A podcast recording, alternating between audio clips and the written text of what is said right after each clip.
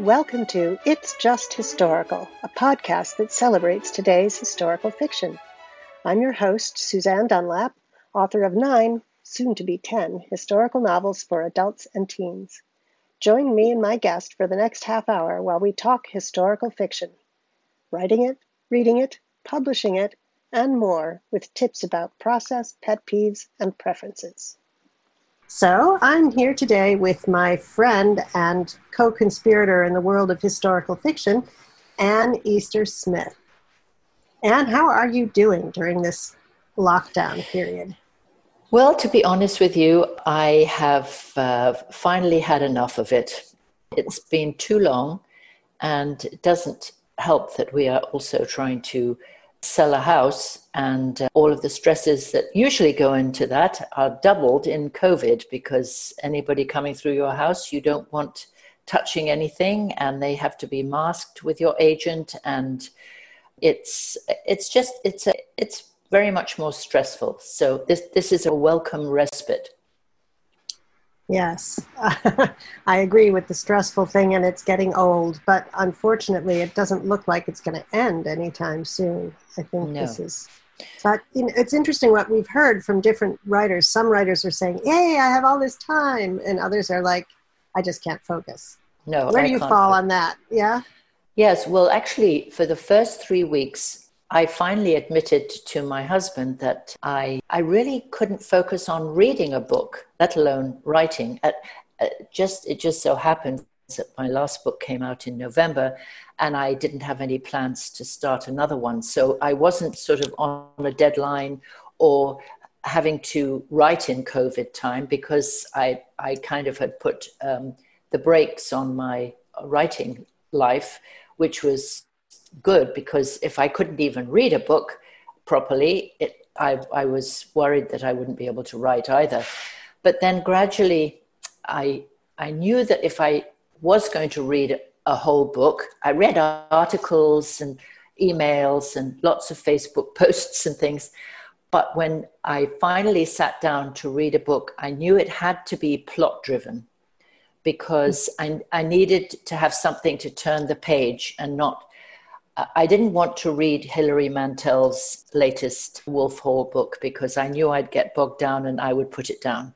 So I I went to my tried and true kind of plot-driven writer, and that's Ken Follett.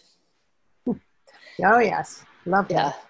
yeah. So I read, I, I read a Victorian saga of his, and it that got me back into reading, I'm, I'm happy to say, and I've, I've since read about six or seven books. So. Mm-hmm. It's interesting what you say about plot-driven versus character-driven, which yes. is the sort of distinction people make. I've been doing a lot of work with coaching, book coaching and stuff, and, and reading a lot of different things, and, and I have come to the conclusion that there's no such thing as a plot-driven book. That even those action-packed ones you're talking about, you only like them, you only get involved in them because you just want to know what the characters are going to do next, you know? Yes, exactly. So you're right. They do have to have very good characters. I'm I'm reading one at the moment, and I'm not going to say what it is for fear of, of offending, but it is very much uh, driven by historical action. And there are so many people and so many names and so many places. And I am, and I, and I read a lot of historical fiction, believe me. And I have researched, obviously, for all of my books. So I, I've kind of learnt over the years what history to leave out or what history to put in. And I think as historical fiction writers, we need to know it all in order to know what to leave out. So I'm, but I, I am really bogged down with this. If I read one more battle scene, I'm going to probably throw my Kindle across the room. So, yeah. so, but but that's that's a, an an example of um, almost too much action, and I'm not I'm not getting character, and mm-hmm. so I so I'm a little bored. So it, it's really interesting. You you kind of hit the nail on the head, I think, with historical fiction, in that the way you put it was perfect, and I'm going to steal it, which was that we have to know it all so we can know what we have to leave out. That That's is right. just excellent.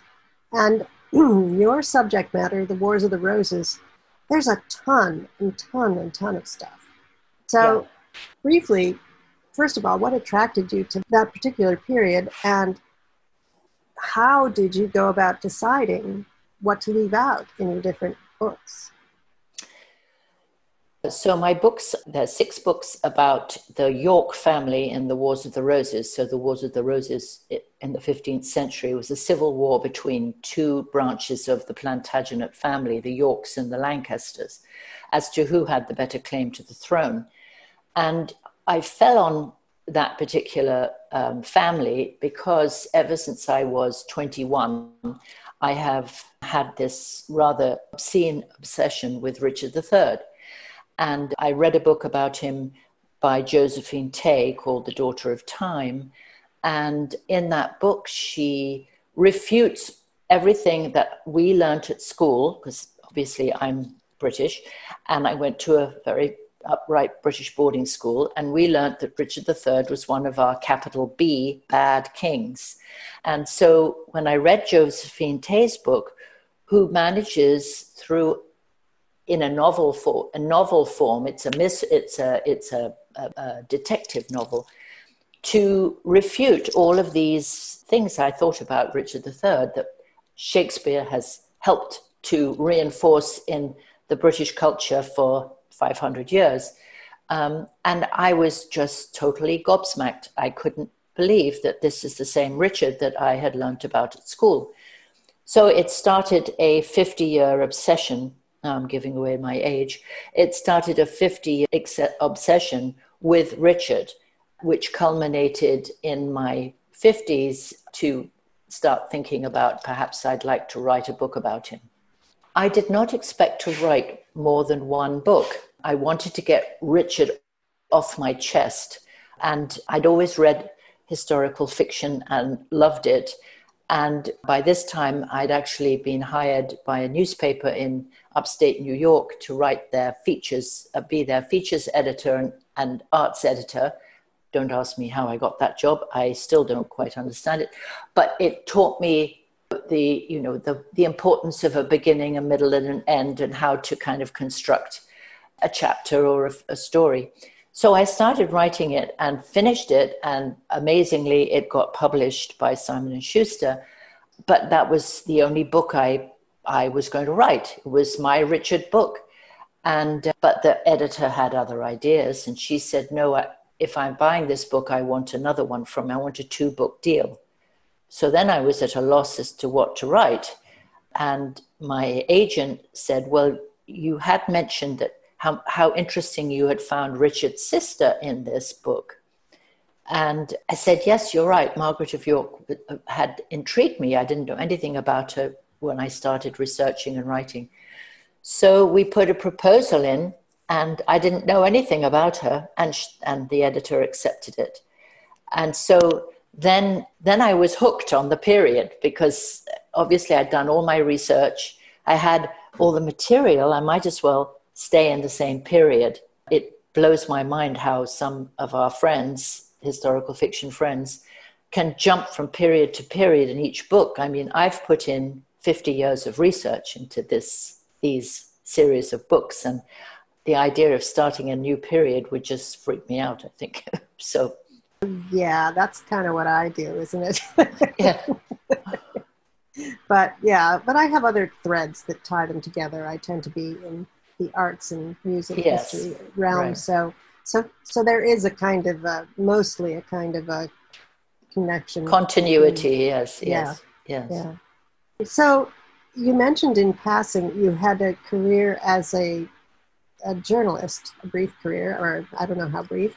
And Ten then years, you, yeah. yeah, so that's not so brief. And and I, you are just a multi-talented woman with lots of skills and lots of interesting experiences. So talk to me a little bit about, first of all, the singing, and second of all, your acting and directing, which is really, really fun. And, and how, how, if at all, do those dovetail or relate to the writing? Well, I, I do think you know, journalism aside, my writing aside, um, just having done a lot of acting and directing, I, I kind of, when I'm writing, I very, very easily visualize scenes and dialogue. I think that's because I've read so many plays, and I, I can hear where there's dialogue that's not natural. And when it is natural, I think it has helped me a lot to write dialogue scenes. The narrative is another matter. I'm, I, I think I'm, I'm okay at it, but I, I do like getting into the dialogue, and I'm sure it has something to do with, with my love of theater and just sitting through so many plays and listening and listening to, you know, well-written dialogue. I think that helps a lot. As for the singing, that was uh, uh, another little career I had when I divorced my first husband in, in Plattsburgh, New York, and I had not very much to do. He would not allow me to work. He was in the Air Force, and he wouldn't, didn't want me to work while we were married. So I, I started to sing because Plattsburgh was, you know, small towns. They're desperate for some kind of talent. So uh, I, I, I had learned guitar in England at the English Folk Song and Dance Society. So I knew how to play guitar, and I loved all the English, old English folk songs. But I had added John Denver and Joan Byers and Judy Collins to my repertoire. And suddenly somebody asked me to sing at, the re at a restaurant. And, and then I started singing in bars. And it, it, it sort of sustained me through my divorce, my first couple of years um, of divorce, until I was able to get a job at the local P B S station. And then I went into the newspaper. So that was in the, the um, mid, eight, mid eighties to mid nineties and beyond. But uh, so my, in, in my Rose for the Crown, each one of my protagonists, my female protagonists, have a certain skill.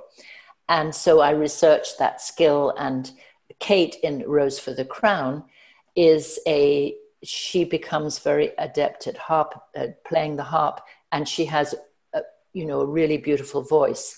And that's what brings her to the attention of Richard the Third and be, eventually becomes his mistress. So I, I, I have me in, in my first book for the singing and the music. And of course, it's old English music, so I know that. So I was able to use that. And then my second book, which was um, about Mar Margaret of York, who was a bibliophile, she gave William Caxton the, the first commission to translate and print something in English, of course, and she loves books. And her nickname is Mistress Nose in a Book, but her brothers call her. And, and of course, that's me too, because I, I, I like books and writing. And so it is interesting how we, how we infiltrate, as it were, history with our own little kind of bits and pieces. Did you always plan to write the last book with Richard the Third? Or what happened when they discovered his bones? Was that the, was that, did that change anything? Yes. So as I mentioned before, Rose for the Crown was supposed to be my Richard book. And I wanted to tell Richard's story, as I had learned through research that he was not the monster murdering uncle. And, but I was so unschooled at, at writing. You know, I, I, I've never had any writing courses in my life. I've no, all I did was fall into this job at the newspaper because of my singing and because of my acting. They needed an arts person. And they said, oh, well, we, we've seen a little bit of your writing in a, in a little magazine in Plattsburgh, and we think you can do this. So I was sort of learning on the job how to write an article and everything. So my, my, my Rose for the Crown was supposed to be the one and only book I wrote and about Richard, but he was the secondary character. He was my, my real character was Kate. So it's her story. As a friend of mine keeps pointing out, you still haven't written your Richard book. And I'd say, yes, I did. It was the Rose for the Crown. No, that was Kate's book. So anyway, I was after Royal Mistress, which is my fifth book, I decided I was done with the Yorks. That was mostly about Edward. And um, I thought, right, there's this fabulous story I'd heard about when we were on vacation in Portugal, and I was going to write this story about a Portuguese prince, and and then they found Richard's bones. And and it, it was just so thrilling for me when when that happened. I was lucky enough to be interviewed by on N P R as a Richard the third so-called expert when they found the bones. But so my friend, who has been my sort of first reader, editor, she said, now you need to write your Richard book. And I said, I don't know if I want to, you know, there have been good books about Richard, and I'm writing the Portuguese prince one. And anyway, I finally, I, I decided, yes, she was right. I had not really told Richard's story from Richard's point of view. So that's how This Son of York came to be. Yes, I, I love, I, of course, I love reading your books. What I thought was wonder, particularly wonderful about This Son of York was how you, you used the news articles to sort of introduce each section. So, I mean, it was really kind of spine-tingling to see all of that up against yes. what actually, what happened in the past. So I am very grateful to Philippa Langley, who is a member of the Richard the third Society and who was the magician, really, who discovered where, where they, that the, she thought Richard's bones might be. She was walking through a, park, a car park in Leicester, and we knew that was somewhere around where the Greyfriars Church had been back in medieval times, and where Richard's body had been taken after Bosworth, Battle of Bosworth, and he, they, Henry the seventh told him to, them to bury him there, but nobody really knew where the, the monks had buried him, because he did not get a kingly burial. Henry decided he, he was a bad man, and so he didn't get a royal burial. Anyway, and the last we heard was that perhaps during the desecration of the monasteries by Henry the eighth, that his bones had been thrown into the river, which was right running right alongside the church there.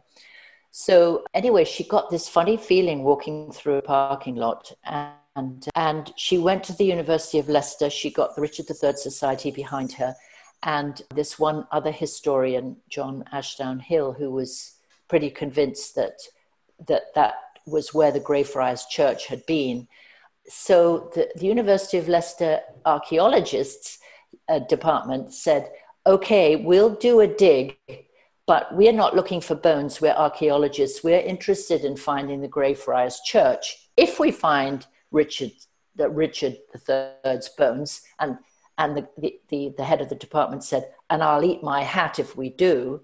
He, he said, great, you can have them, the bones, but we are interested in the buildings. So, so that's how it all came about. So Philippa wrote wrote in, you know, very meticulous notes in a journal about the whole dig. And that this book, The King's Grave, is where I borrowed some of her passages, and she gave me permission to use them in the book. So, yeah, that's such a thrilling story, really. You know, it how was, many times? And she, and she was exactly right. They were right where she had had her funny feeling. Oh my gosh! I just got a chill down my spine. I, I know, it was very odd. And yeah, and she said, you know, and I'm not a kind of woo-woo person, she said. yeah, yeah. Well, there are stranger things in heaven and earth, for sure. Well, uh, and, and, and fact is always stranger than fiction. That's why I don't mess with history in books. My, my character's stories are every bit as, as uh, fascinating as anything you can make up. Oh, yeah, yeah. Something that I know uh, a lot of historical novelists struggle with, including me, is you decide you want to write about something or someone, and you research it, and you have a hard time because all these fabulous things or interesting things happen, but there maybe isn't an actual arc that makes sense for the story. Mm-hmm. And, you know, you've got an arc sort of ready-made with his death, I guess. But still, you have to do, you have to, is that, so how do you deal with that in, in your work? I think one of the one good thing to do is to have an idea of where you want to end the story. My editor once told me, very, and this was a very valuable piece of information, I mean, piece of advice. She said, Anne, you are not a historian. You are telling a story. And she said, you don't have to tell the whole story. You don't have to tell from his birth to his death. I, I do happen to have done that in, in This Son of York, but I think it was very necessary. But, but my other books, for example, my second book, I finish my Daughter of York, Margaret's story, before a whole lot else happens to her. But the trouble is that what did happen to her after that was when she became rather less interesting as a character. She became quite strict and rigid and had to deal with a lot of politics. And a lot of my story about Margaret was her love of these books and starting the publication of, of, of books in English, and her love and, and, and a secret love she had. So all my books have a some, you know, love affair in there. And um, so I chose to end her, end my book on a happier note in her life, because then when she goes back, she finds out that her lover is executed by Richard the Third, and that then she loses her stepdaughter in a riding accident. Then her brother dies, and then uh, Richard dies, and all all these things kind of pile in on her. And I thought, no, I'm going to finish on on an up note. So so I think if you can see where where you want to take this story, and and that makes a natural end, I, I think it's uh, easier to then form the arc than if you go right until she, you know, croaks. So and and yeah. go down on the, a downward slope. You know what I mean? Right, right. Yeah, that's. A but good- I, I, I don't know about you. I I'm terrible about structuring a story. I got better at it as I, as my books went on, so that I. But my my. skeleton is is the history, is their history. So this has to happen, that has to happen, this has to happen, and and how do you lead up to that, and which which one of these things is the crescendo? And that's sort of how I do it, is is from the the, the you know the the timeline, the actual historical timeline. Um, right, but you know what really gives a book its structure, once you have that timeline, once you've figured out where you're going, where you're going to end, what has to happen, is filling in how the characters reacted, what led them, what the whys were yeah. in between. So, and, and I think you do that really well. So I don't think you should be apologetic about your ability to structure a story. I've never, you know, I've always been very engaged in your work. Um, oh, thank you. Yeah. So I was wondering if you would maybe comment. I, I posted this thing on Facebook about Mark Dawson buying four hundred copies of his book from one bookstore just to nudge him up into the top ten in the bestseller list. And people have had interesting reactions. So tell I've us what them. yours is. Yeah. yeah. Well, my my reaction is a. I have not done that. I ha- I certainly have ordered. I would never go and buy them from a bookstore be- because I can get them at an author disc- discount from Simon, Simon and Schuster. And I need to buy a box. I do need to buy a few boxes of books to take with me when I go to book talks at libraries, because they don't sell books and they allow us authors to sell books. So I do have some books in my basement. But I certainly, it never occurred to me to to falsely buy books, you know, for for that reason. I mean, I've never made the bestseller list, uh, uh, really, except in Germany. I have been a best-selling author in Germany, strangely. But I'm, uh, I don't know. I think I think the guy must be be a little bit unself-confident. I don't know to, to have to do that. Yeah, he's an interesting character because he really makes his career teaching and, and helping authors market their books. So yeah. that's what made me feel, made me really, because one of his hooks is his own success. So wow. saying, this is what I did to get for success. But he didn't. Also by, uh, yeah, yeah. Buy four hundred books. Right? I, from I, the right I think bookstore. From the yes. right bookstore. Oh, from the right bookstore. Oh, I, well, I, I think, I think, unfortunately, the publishers have made us be um, devious.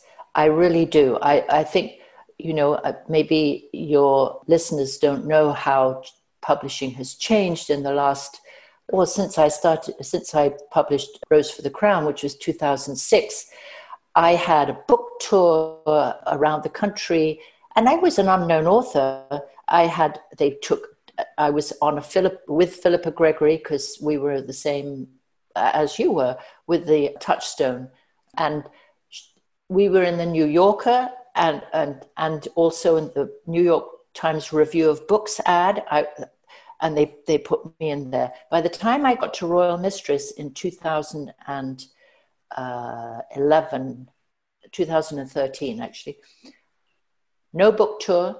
They barely paid my gas to go to places like Northampton and Boston, and they expected me to do most of the Facebook mar- marketing and Twitter, and they took no ads out, and they wondered why my books didn't sell. Yeah, my fifth book, you know, it's yeah. uh, and and the, uh, and most of us are writers. We are not marketing people. I mean, otherwise, I should have gone to school for marketing and forget the writing, because you know you, you you can't spend your day pushing your books on on Facebook and Twitter. At least I can't. And being English, that is the hardest thing for me to do, is even put my face out there and say, buy my book. It's it's it's so against my grain. I just won't do it. So you know, This Son of York, which I published with Bella Storia, and I love the publishing, uh, the, the the the women who publish with Bella Storia, and the book looks wonderful, and I, and I love it. I just I, I just couldn't bear to do any more once I did the first push, you know. Yeah. But publishing, yeah. the public, the publishers aren't helping us much either. Big publishers. Um, yeah, that's the thing I, I, that that upsets me, is that when Philippa Gregory puts out a new book, they take out these huge ads in the New York Times, and uh, she doesn't need any ads. Mm-hmm. It, it, it just needs, one person needs to say, Philippa Gregory has a new book, and the whole world will buy it. She doesn't need, they don't, they need to spend the money on the people who are coming up and, and get a new Philippa Gregory, you know? So yeah, I, I, yeah, I think it's difficult. Yeah, because they've changed the whole business model, and that's part of the problem, is it's a hit-driven business model instead of that old nurture the writers yes. along. But, you know, it is what it is, and we all have to sort of work within it now. So well, or not. You or know, not, or, yes. Exactly. That's why I, I could not sell my Richard book to a publisher. They said they don't, they don't want male protagonists. Nobody reads that, and and certainly not medieval stuff anymore. It's out. So I, I just needed this book to be read and to be out. Well, you know, it was a little bit of an ego thing to see it on the shelf with my other books, because I do believe this is a book I should have written all along, but I, I'm I just couldn't sell it. And and I couldn't I wasn't going to be able to sell The Portuguese Prince for the same reason. Male protagonist and medieval. So it's so interesting. And you know, in the end, I had this I had a great conversation with Stephanie Cowell, whom I know right. you know as well.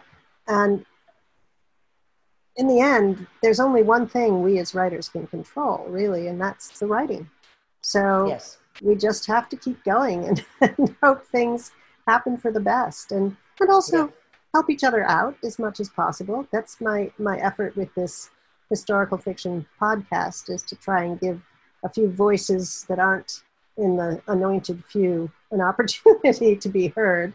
So, yeah. Well, I, I really commend you for doing that, and thank you very much. This has been great. I, I just will once say one thing, that uh, when I was trying to sell This Son of York, I, I, an agent that I, because I, I had lost my agent just before I finished the book.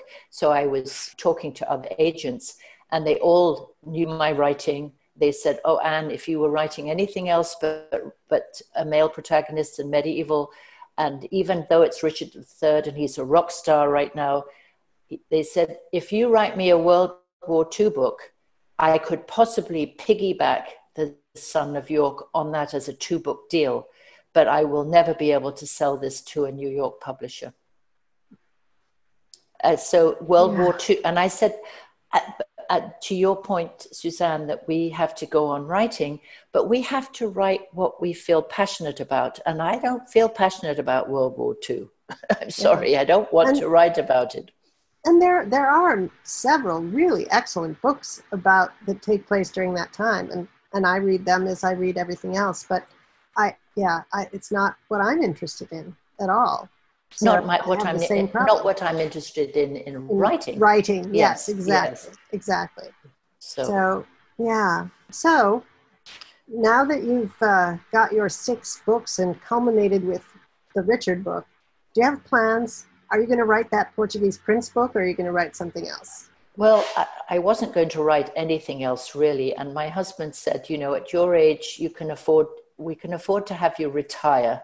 You've, you've, you know, I've worked since I was seventeen. So I am, but I, I finally just sort of got bored with this isolation. And I thought maybe this is, this is what I should do, is revisit that book, because I had done quite a lot of work on it. So I, I am actually revisiting The Portuguese Prince, yes. Well, I, for one, would love to read about a Portuguese prince. uh, well, thank you very much. It's a very bizarre, macabre story. It's, yeah. It really is. So, yeah. Mm. Interesting. Well, so. I can't thank you enough for coming on and talking uh, with me this morning. It's always fun. My pleasure. My pleasure, from one end of Massachusetts to the other. Exactly, exactly. And uh, maybe we'll talk again sometime. I hope so, Suzanne. Thank you so much, and keep up the good work. Thank you, and you. All right.